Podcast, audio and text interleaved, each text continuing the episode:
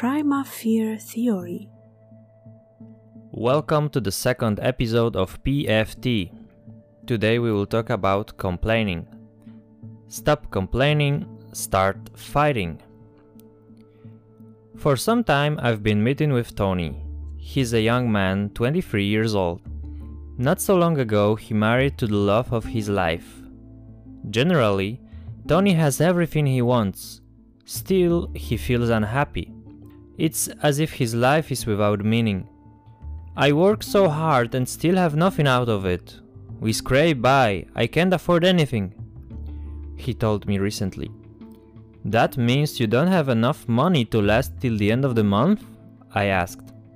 Well, we have enough. You can't go out to the restaurant and eat dinner with your wife? I continued. Yeah, mm, we do that whenever we want. Hmm, I thought their financial situation isn't that bad, but I wanted to show better insight. So you mean that you work on and on and recently you couldn't buy anything for yourself, right? Well, to be honest, uh, I bought a new tablet, a laptop, a car for my wife.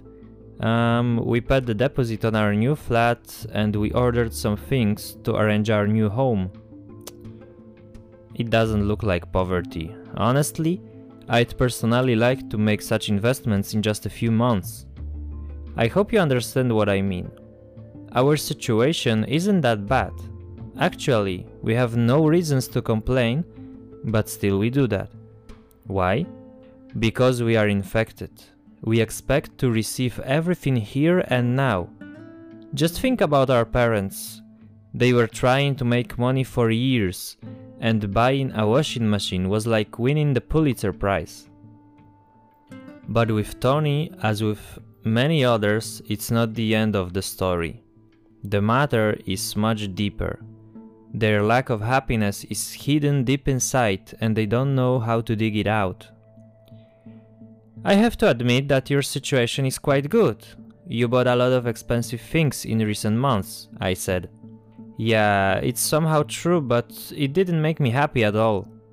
Gotcha. This is the key to his mystery. The heart of that man stopped beating. Sadly, it happens to majority of them now. The worst what keeps us down, grabbing our will to fight, is to place us in a framework. We live in times focused on possession, not on real values.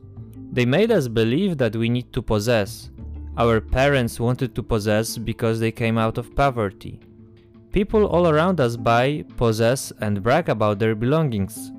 Social media are full of boasting, showing off about material things, and on the top of that mountain, there are the advertisers persuading us how their product would make us happy. That's why we all want to possess, nothing more. Then, when we become the owners of our desired thing, we realized that it didn't make us happy at all, because it's just a Kinder Egg without a toy inside. It's something completely worthless, and something worthless can't give us happiness.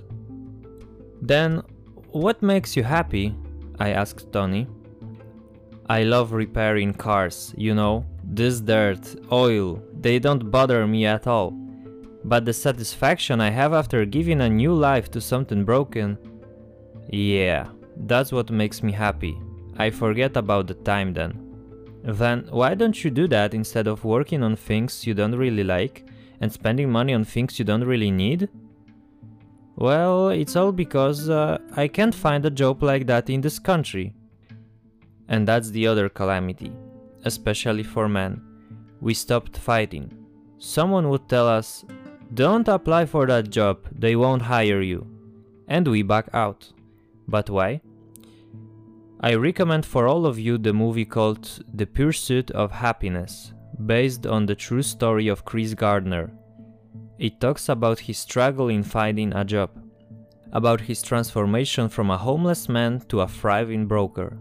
Above there's an extremely wise scene, I really like it. Nothing comes easily in our life. Our mission is to never give up. Be determined, Knock on and on from door to door until finally one opens for you. Most people who felt really happy are the ones who, despite struggle, sweat, and difficulties, made their dreams come true. If something makes you happy, invest in that activity.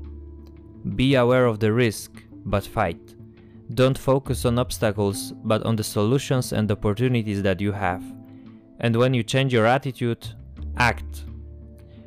Above all, reject all those worthless things, those disturbers, which won't make you satisfied and won't make you happy. They just make your way to happiness complicated. Reject all those who don't want to support you in your fight for regaining your heart. Remember, material things will never satisfy you. We need them only when they can help us to reach our goals. The lesson for today? Fight for your dreams and never give up.